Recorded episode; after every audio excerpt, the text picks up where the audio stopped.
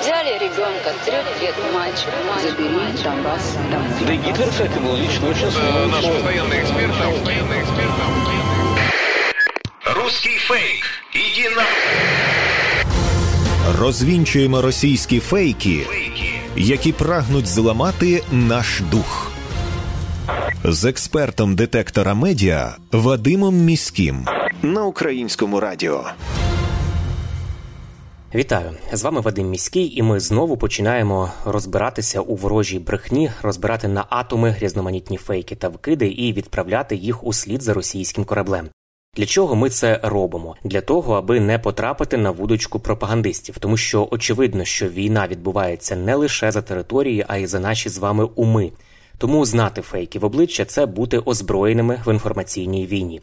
Звісно, там, де є така можливість, ми на прикладах будемо розбирати характерні стандартні прийоми російської пропаганди і таким чином вчитися розрізняти маніпулювання, шахрайство та дезінформацію самостійно. Руйнування Спасо-Преображенського собору в Одесі російська пропаганда не посоромилась назвати постановкою в американському сегменті Фейсбуку, Інстаграму та Твіттеру. Поширюють уривки низької якості з трансляції телеканалу Sky News, де показані кадри операції із розчищення завалів Спасо-Преображенського собору в Одесі із таким підписом: це все кіно. Користувачі соціальних мереж наголошують, що руйнування собору є постановкою, і як доказ ці користувачі-пропагандисти вказують на двох жінок. Жінки несуть в руках каміння, яке за своїм розміром мало би бути важким, однак несуть його занадто легко.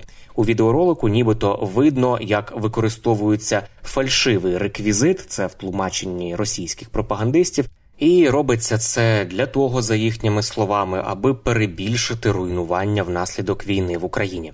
Такі повідомлення російських пропагандистів є фейковими. Ці повідомлення дослідили фактчекери медіа Рейтер.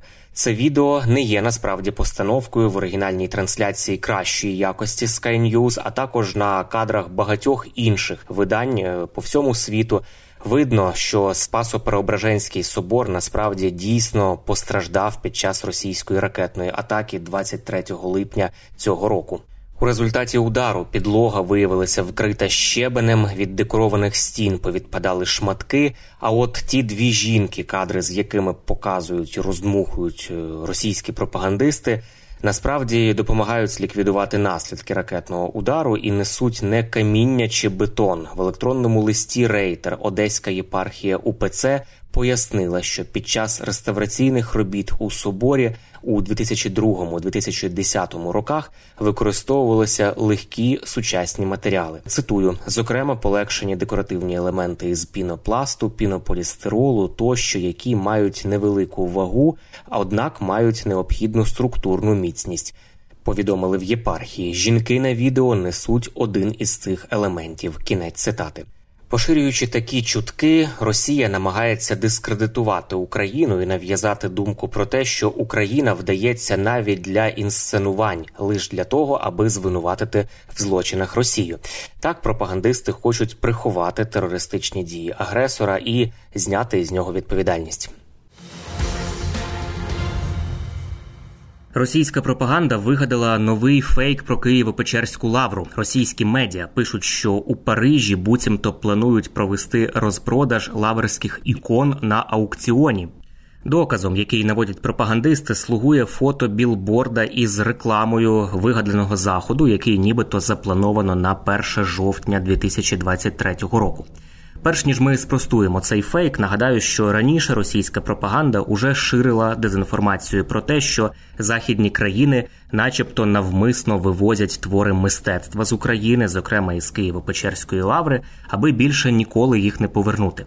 Тоді пропагандисти вчепилися за історію з іконами, щоправда, зовсім не лаврськими, а музейними. Твори мистецтва було евакуйовано із музею Ханенків у Лувр, де вони виставляються на виставці із назвою Біля витоків сакрального образу ікони з музею Ханенків. У мінкульті тоді запевнили, що як тільки дозволить ситуація, усі твори буде повернуто додому. І новий фейк про розпродаж із молотка українських ікон у Франції, очевидно, є відлунням саме цієї історії. Фактчекери проекту StopFake звернулися по коментар до аукціонного дому Осенат, назва якого була використана на згаданому нами фейковому білборді з афішою аукціону.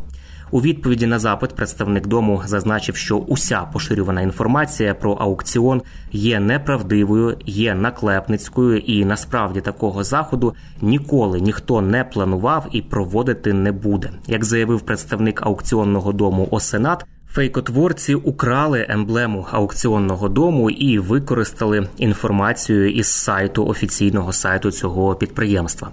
На сайті аукціонного дому також можна перевірити розклад майбутніх продажів, і серед них відсутній такий аукціон. А на 1 жовтня взагалі жодного заходу не заплановано.